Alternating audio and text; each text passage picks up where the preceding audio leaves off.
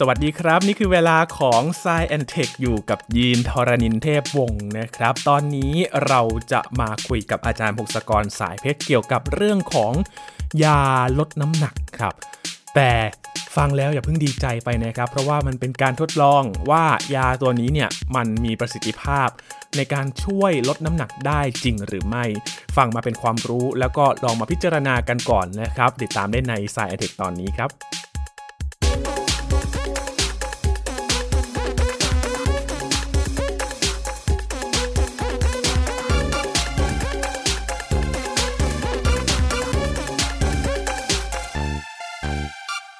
อีกหนึ่งวิธีการที่มนุษย์พยายามจะมาช่วยในการลดน้ำหนักนะครับบางคนไม่อยากออกกำลังกายคุมอาหารก็แล้วนั่นก็คือการใช้ยาครับแต่พูดถึงการใช้ยาเพื่อลดน้ำหนักเนี่ยหลายๆคนอาจจะเคยได้ยินข่าวนะครับว่ามันเป็นเรื่องที่ค่อนข้างจะเสี่ยงเลยทีเดียวและยังไม่มียาตัวไหนที่จะสามารถมาช่วยลดได้จริงๆเพราะฉะนั้นกลับไปออกกำลังกายแล้วก็พักผ่อนให้เพียงพอนะครับแต่วันนี้ครับมีงานวิจัยที่น่าสนใจแล้วก็ศึกษามาหลายปีแล้วครับคุณผู้ฟังเป็นยาที่ใช้รักษาโรคนี่แหละแต่พบว่าพอไปพิสูจน์ดูแล้วก็น่าจะช่วยในการลดน้ำหนักเพราะฉะนั้นฟังแล้ว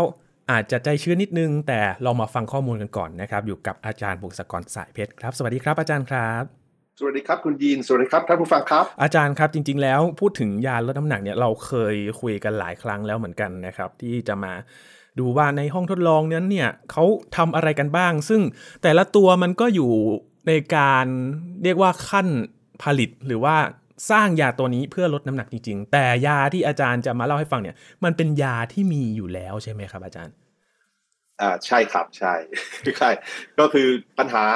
ลดน้ำหนักนี่ก็เป็นปัญหาใหญ่ของมนุษยชาตินะเพราะว่าพวกเราเนี่ยหาอาหารกินได้ง่ายเกินไป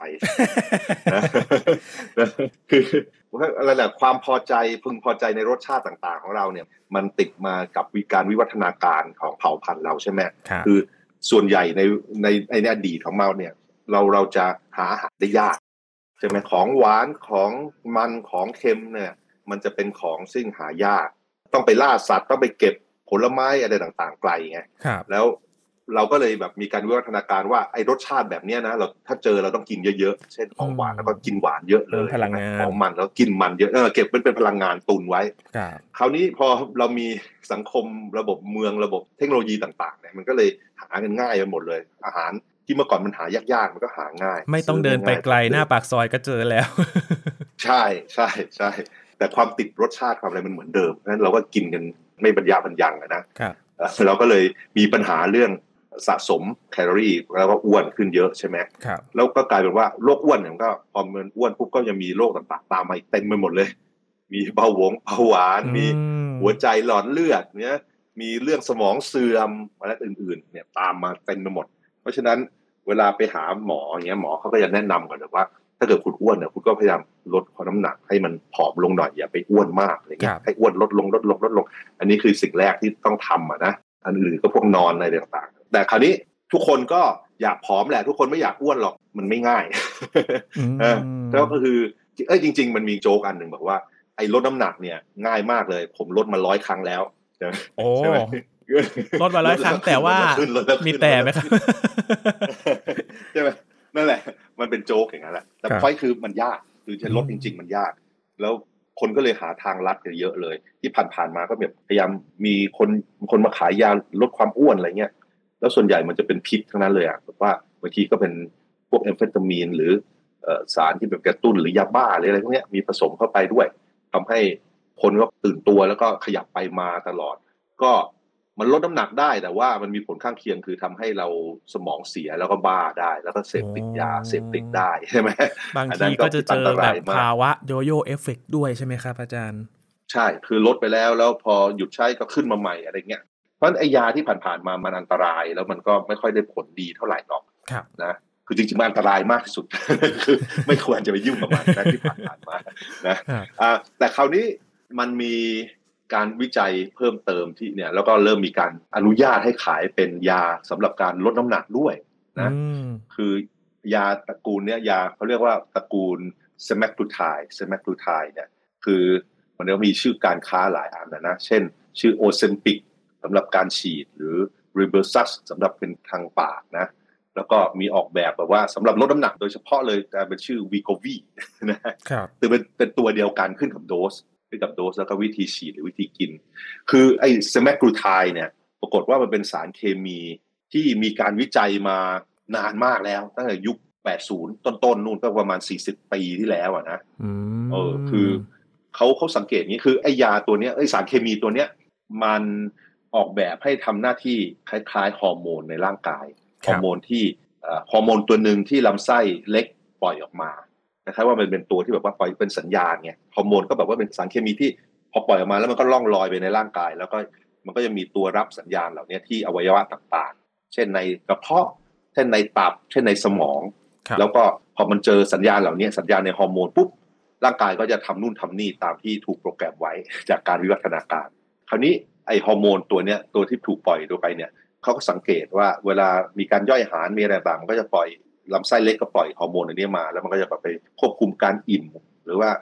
การอะไรล่ะความเร็วในการย่อยหรือว่าความอยากอาหาร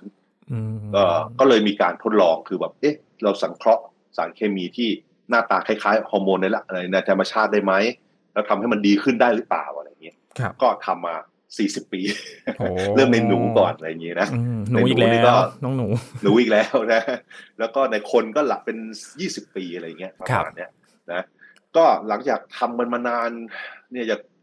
นี่ก็เกือบครึ่งศตวรรษนั้นเนี่ย40ปีโอ้นานเลยด้วยกันนะครับอาจารย์แสดงว่าเรื่องลดความอ้วนนี่มันไม่ใช่เรื่องที่เพิ่งมาเกิดใหม่เลยไม่ใช่จริงๆคือเขาไม่ได้ตั้งใจจะเป็นลดความอ้วนโดยสามคล้ายๆว่าเขาคือเป็นการศึกษาด้านพื้นฐานนะว่าระบบคาร์โบไฮเดรตระบบการย่อยระบบควบคุมในร่างกายด้วยซ้ำใช่ไหมตอนแรกคือจริงๆก็มองในเรื่องของการรักษาว่าใช่ในการรักษาแล้วก็แบบว่าคือในที่สุด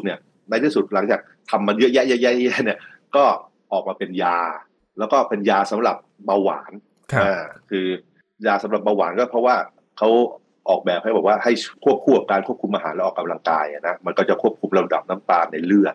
ใช่ไหมเพราะว่ามันจะไปบอกไอสารเคมีตัวเนี้ย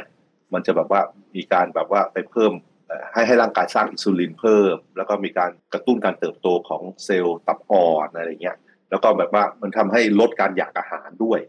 มันก็เลยได้ผลดีในคนที่เป็นโรคเบาหวานประเภท2นะเบาหวานประเภท2นี่ก็คือแบบว่าควบคุมอินซูลินต้องควบคุมอินซูลินจากในการย่อยน้ำตาลในเลือดอะไรต่างๆเนี่ยเขาก็เลยใช้อันนี้มาหลายปีเหมือนกันเป็นการเป็นยาก็คือชื่อของมันก็คือ Ozempic นี่แหละนะแต่แบบฉีดเนี่ยคือในประเทศไทยก็มีใช้แต่ราคาแพง ยานี้ปกติใช้ประมาณเดือนละหลายหมื่นอ่ะหลายหมื่นบาทนะเพราะฉะนั้นถ้าเกิดมีทางเลือกแบบอยู่ไม่ต้องใช้มันก็ถูกไปเยอะ แต่ว่าเอาเป็นว่ายานี้มันก็ใช้ได้ดีใช่ไหมแต่ว่าคนที่เป็นเบาหวานเนี่ยพอใช้แล้วปุ๊บก็ควบคุมน้ำตาลในเลือดอะไรต่างๆได้ดีแต่ว่าพอใช้ไปเขาก็มีการสังเกตว่าคนที่ใช้ยาเนี่ยมันก็น้ำหนักมันลดด้วยอ่ะ น้ำหนักลดคราวนี้ก็ไม่แน่ใจว่าเอ๊ะแล้วเพราะว่าการเปลี่ยนแปลง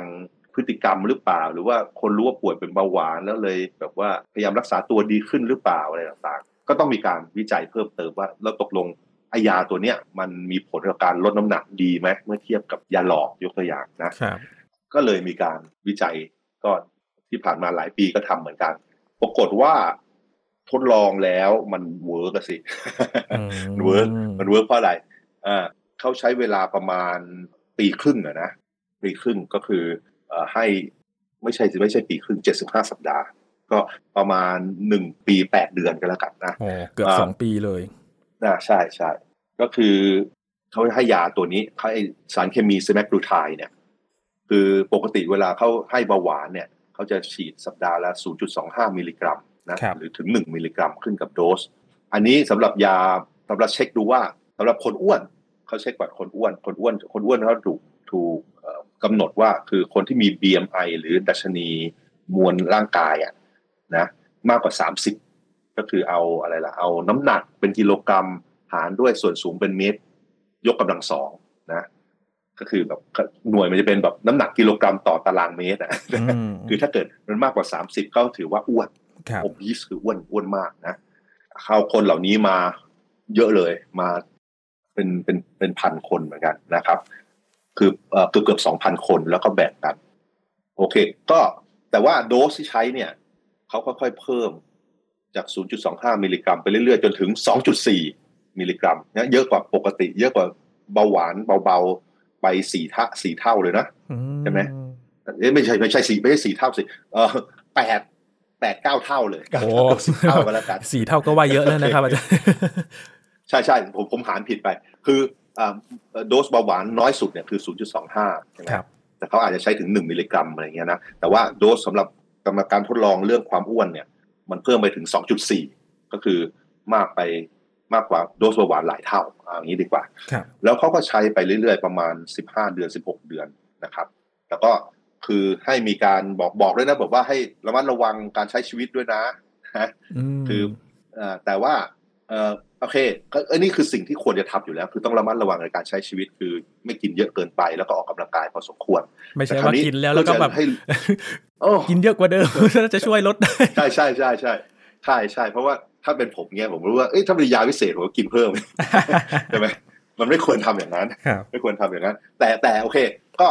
ใช้ชีวิตให้เหมาะสมด้วยแล้วก็ใช้สารเคมีใช้ยาตัวนี้ด้วยแต่เพื่อเป็นการ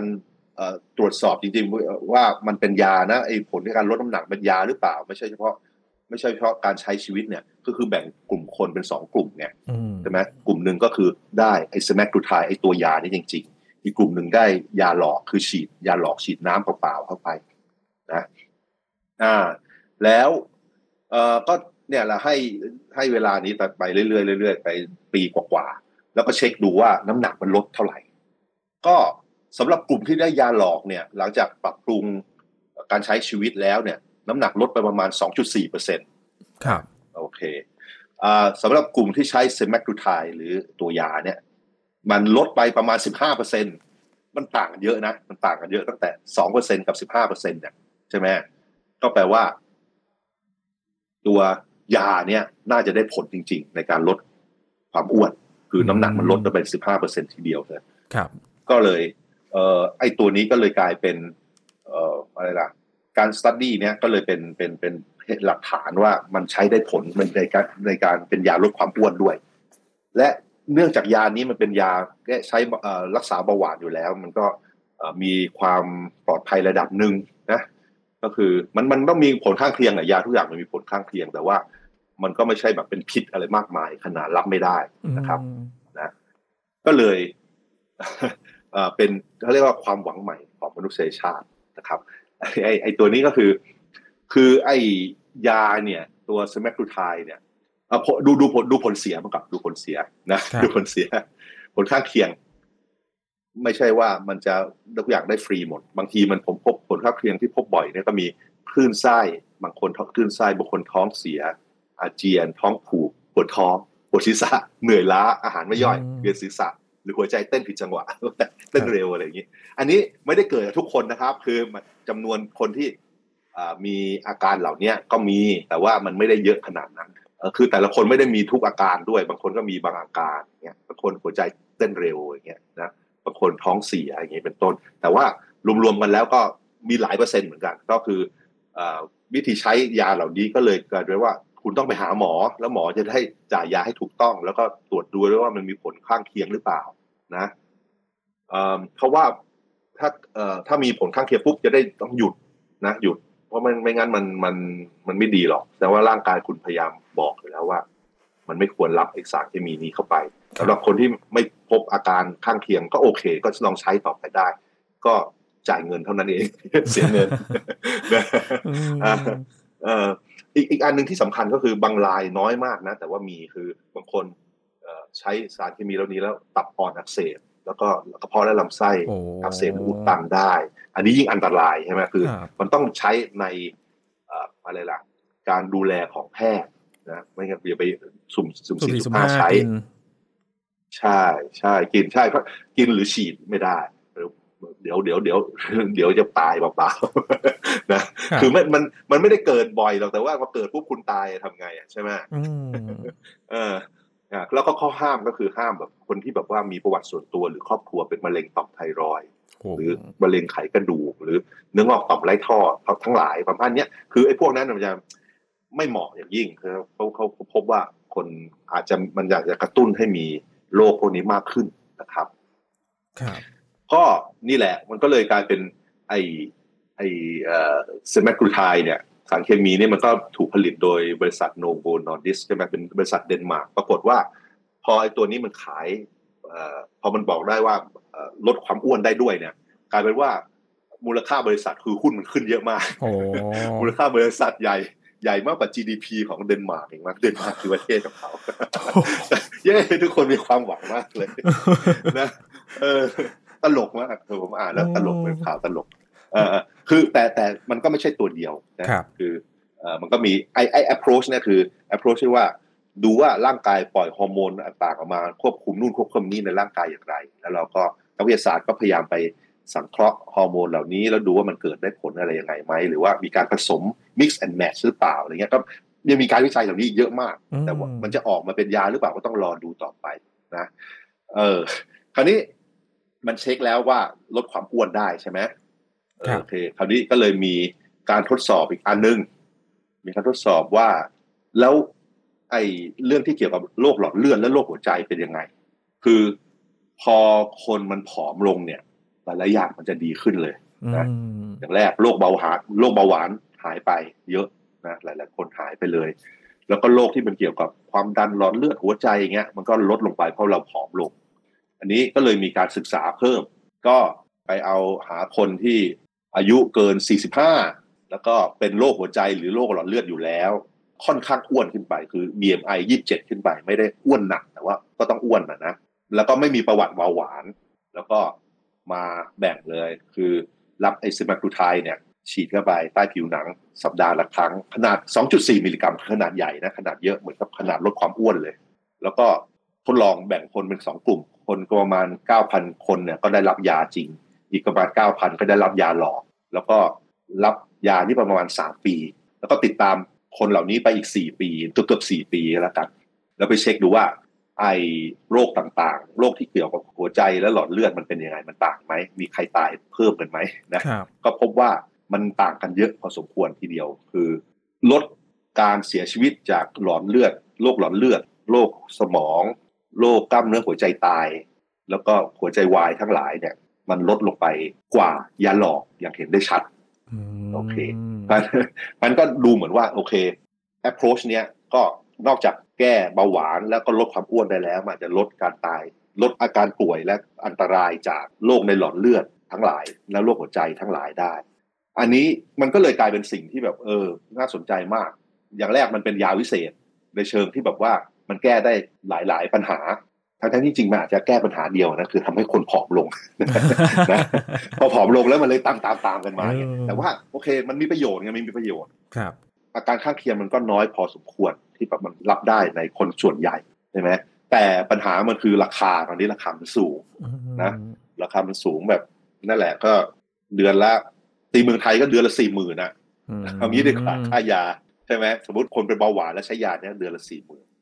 แล้วประกันมันก็ไม่แน่ใจประกันจะรับจ่ายอะไรแค่ไหนใช่ไหมแต่ในหลายๆประเทศก็มีเริ่มไอเดียพวกที่มี universal healthcare อย่างอังกฤษอย่างเงี้ยเริ่มมีการพูดคุยบอกว่าสำหรับคนที่อ้วนมากๆนะถ้าเกิดเราจ่ายค่ายานี้ให้เขาเนี่ยรับน้ำหนักเขาลดลงมาจริงๆค่าใช้จ่ายที่เกี่ยวกับการดูแลสุขภาพอาจจะลดลงก็ได้เพราะมันไม่ต้องไปแก้ปัญหาใหญ่ๆอื่นๆที่ตามมาจากความอ้วนเยอะๆใช่ไหมก็เลยมีไอเดียที่ว่าจะให้ยาสำหรับคนอ้วนมากๆแต่ว่าในประเทศไทยเนี่ยก็มีคนเริ่มใช้แล้วนะแล้วบางทีก็ใช้กันแบบมั่วๆด้วยไม่ได้ไปหาหมออะไรให้ดีอ่ะใช่ไหมกำลังคิดเลยครับว่ามันจะเข้าถึงง่ายขึ้นแล้วก็จะใช้กันแบบเหมือนอาหารเสริมเข้าไปหรือเปล่าใช่อันนี้อันตรายอันนี้จะอันตรายละครับเพราะว่าถ้ามีเงินอย่างเดียวแล้วก็มั่วแล้วใช้เนี่ยบางทีอันตรายหาเรื่องให้ตัวเองย่ำแย่คือมันสามารถมีการสั่งซื้ออะไรกันด้วยออนไลน์เลยนะผมไม่แนะนำให้ทำอย่างนั้นเพราะว่าแม้ว่าผลข้างเคียงมันไม่ได้หลายๆเปอร์เซ็นต์แต่ว่ามันก็ไม่ได้น้อยแบบว่าจนเหมือนกับกินน้ำใช่ไหมแบบว่าถ้ากินน้ำมันไม่ค่อยเสี่ยงนะนอกจากกินเยอะมหาศาลนะคือไอยาสารเคมีเหล่านี้มันไปยุ่งอะไรมากมายเลยกับร่างกายเรามันส่งสัญญาณให้หลายๆส่วนเลยเพราะว่าในร่างกายเรามันมีตัวรับสัญญาณฮอร์โมนเนี่ยในหลายๆอวัยวะรวมถึงในสมองด้วยในตับอ่อนในกระเพาะในลำไส้ในสมองเพราะฉะนั้น เคมีของแต่ละคนมันไม่เหมือนกันแล้วก็ถ้าเกิดไปใช้สุ่ม4สุ่ม5แล้วไม่ตรวจสอบดูผลข้างเคียงมันอาจจะป่วยและตายได้นะเช่นถ้าเกิดมีครอบครัวมีประวัติมะเร็งบางส่วนอย่างเงี้ยอาจจะทำให้ตายจากมะเร็งเพิ่มขึ้นยกตัวอย่างนะใช่ไหมแทนที่จะช่วยรักษาก็เสี่ยงกว่าเดิมใช่ใช่ใช่อันนี้คือพอมาเล่าให้ฟังเนี่ยก็เลยต้องเน้นว่าอย่างนี้คือมันมีของวิเศษดูเหมือนจะของวิเศษขึ้นมานะแต่ว่าต้องใช้แบบระมัดระวังควรจะไปพบแพทย์อะไรต่างๆคือถ้าอ้วนมากๆหรือเป็นเบาหวานอะไรเงี้ยไปหาหมอแล้วก็ดูว่าหมอจะแนะนำให้ใช้หรือเปล่าอะไรนะถ้าเกิดลองใช้ดูแล้วมันไม่มีผลข้างเคียงก็ดีแต่ข้อเสียอย่างสำหรับผมนี่ข้อเสียคือมันแพงแล้วก็อันนี้เรื่องสำคัญเลยครับอาจารย์เรื่องสำคัญมากเรื่องสำคัญแล้วก็มันมีโยโย่ได้เหมือนกันคือยังหยุดใช้ หยุดใช้แล้วแบบถ้าเกิดนิสัยการกินอะไรต่างๆมันกลับไปเหมือนเดิมอ่ะมันก็น้ำหนักก็เพิ่มขึ้นนั่นแหละครับคนน่าสงสัยใช่ไหมวันทำงานยังไงทำไมทำให้เราผอมได้ใช่ไหมนั่นคือผมไอ้อันหลักนี่ก็คือนั่นแหละคือมันควบคุมอินซูลินการย่อยน้ำตาลในเลือดแล้วก็มันก็ไปส่งสัญญาณที่สมองเราด้วยทำให้เราเบื่ออาหารมากขึ้นไม่อยากกินมากขึ้นคือแบบอาหารไม่อยากกินบ่อยๆอ่ะคือก็มีวิจัยเหมือนกันว่าดูจำนวนครั้งที่ต้องการกินอะไรมันก็ลดลงไปจริงๆก็เลยนี่แหละมันก็เป็นตัวช่วยนะแล้วก็หลายๆครั้งเนี่ยหมอก็ที่เท่าที่ฟังจากหมอในประเทศไทยก็คือบางคนเขาอ้วนมากๆก็จะให้ยาเนี้ยเพื่อให้ออกกำลังกายแบบว่าดูมีอะไรออกกำลังกายแล้วดูเหมือนว่ามันมีผลน้ำหนักมันลดอะไรต่างจะได้มีกำลังใจแล้วก็จะได้ดัดแปลงการใช้ชีวิตได้แบบว่าให้มันลดความเสี่ยงหนักๆลงไปก่อนหลังจากนั้นก็ต้องไปพูดคุยจริงๆว่าถ้าเกิดเอายานี้ออกก็ต้องรักษาการใช้ชีวิตให้เหมือนเดิมนะใช่ต้องอย่ากลับไปกินตามใจเยอะเกินไปมันก็จะมันจะสะสมแล้วจะมีโรคต่อได้นะครับคือถ้ามองการรักษาจริงๆเนี่ยคือเหมาะถ้ามองคนที่มีน้ำหนักตัวมากเกินไปเนี่ยการที่จะขับเคลื่อนช่วงแรกๆมันก็จะลำบากใช่ไหมครับแต่การรักษาเนี่ยก็ใช้ยาตัวนี้เนี่ยสารเคมีตัวนี้เนี่ยมาช่วยเพื่อที่จะพอสามารถเคลื่อนไหวได้แล้วก็ต้องไปออกกำลังกายต่อใช่ใช่ใช่เป็นตัวช่วยใช่ไหมพอแบบมันพอได้เริ่มออกกำลังกายกล้ามเนื้อมันแข็งแรงขึ้นต่างๆมันก็จะง่ายขึ้นมันก็จะออกกำลังกายได้ง่ายขึ้นแล้วก็ทรงตัวแล้วน้ำหนักมันก็ลดดูดีอะไรเงี้ยเราก็เลยรู้สึกมีกำลังใจทำต่อไปครับแต่ว่าเรื่องยังไม่จบ เรื่องยังไม่จบเนื่องจากไอ้สมองเราอ่ะมันมีตัวรับสารฮอร์โมนตัวนี้คนก็เลยมีการวิจัยเกี่ยวกับสมองด้วยเกี่ยวว่ามีผลอะไรกับโรคทางสมองหรือเปล่าอะไรเงี้ยตอนนี้ยังไม่สรุปออกมานะแต่ว่าอาจจะรู้ผลในปี2ปีไม่กี่ปีนี่แหละก็มีว่าเรื่องอาการทางสมองเสื่อมใช่พวกอัลไซเมอร์และพาร์กินสันนะดูว่าไอ้ยาตัวนี้มีผลอะไรด้วยหรือเปล่าก็มันก็อาจจะช่วยในเชิงที่ว่าคือไอ้โรคอ้วนเนี่ยมันทำให้สิ่งต่างๆตามมาหมดเลยรวมถึงพวกสมองเสื่อมอะไรด้วยใช่ไหมเบาหวานเนี่ยมันทำให้เคมีในเลือดไม่ดีแล้วทำให้เซลล์สมองทำงานผิดปกติใช่ไหมเพราะฉะนั้นก็เลยมีการวิจัยเพิ่มเติมด้วยว่าการใช้ยาเนี่ยมันจะไปช่วยเรื่องเกี่ยวสมองเสื่อมต่างๆด้วยหรือเปล่าอันนี้เดี๋ยวต้องรอผลการทดลองสักพักหนึ่งเป็นปีเหมือนกันแต่ถ้าให้ผมเดานะถ้าให้ผมเดามันก็คงไม่เลวมันคงจะดีแหละคงจะไม่เลวนะเพราะว่าพอเบาหวานหายไปปุ๊บเนี่ยหลายๆอย่างในร่างกายมันดีตามหมดเลยใช่แต่ว่ามันดีแบบคุ้มค่าหรือเปล่าแบบว่าหรือมีวิธีอื่นที่ดีกว่าหรือเปล่านี้ไม่แน่ใจต้องไปเปรียบเทียบต่อไปนะครับมันจะเป็นยาวิเศษอะไรขนาดนั้นเลยเหรอครับอาจารย์ถ้ามองแล้วมันจะมีผลข้างเคียงถ้ามองในระยะยาวอะครับอาจารย์คิดว่าอันนี้ก็คือสิ่งที่ต้องติดตามต่อไปครับอันนี้ใช่ไหมคือมันก็เพิ่งเป็นยาเบาหวานมาไม่กี่ปีใช่ไหมประมาณ10ปีอะไรเงี้ยใช่ไหมครับมันยังน้อยมากต้องรอดูต่อไปก็เป็นไปได้แหละว่าเดี๋ยวอีก5ปีเดี๋ยวมาพบว่ามีโรคอะไรบางอย่างเพิ่มเติมขึ้นมามากกว่าปกติสำหรับคนที่ใช้ยานี้ก็ต้องรอดูต้องติดตามต่อไปนะครับคือการทดลอง โดยเฉพาะสารเคมีที่มันจะมีผลกับร่างกายเราเนี่ยโหต้องใช้เวลากันนานมากๆเพื่อที่จะพิสูจน์ได้จริงๆว่าประสิทธิภาพหรือว่าเอฟเฟกต์ ที่มันออกมาเนี่ยมันได้ผลกับร่างกายมากน้อยแค่ไหนมีผลข้างเคียงไหมใช่ใช่ผลเนี่ยได้ผลเห็นแล้วว่าได้ผลแต่ว่าใช้นานๆแล้วเราจะป่วยหรือตายแบบแปลกๆหรือเปล่าอันนี้ต้องรอดูต่อไปนะแต่ว่าหลายคนก็น่าจะดีใจไหมครับอาจารย์ก็มันก็เป็นคล้ายกับความหวังคือมันไม่ใช่เฉพาะยาตัวเดียวหรอกความหวังมันก็คือไอ้วิธีวิจัยและ approach แบบนี้คือสร้างสารเคมีที่มา